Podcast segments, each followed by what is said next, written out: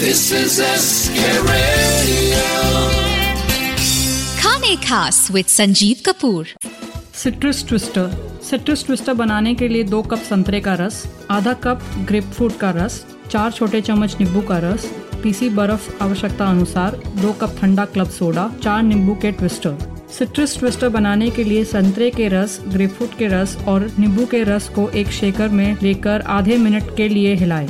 इसे ग्लासों में छान कर पीसी बर्फ़ मिलाएँ। ऊपर से क्लब सोडा डालकर हल्के से चलाएँ।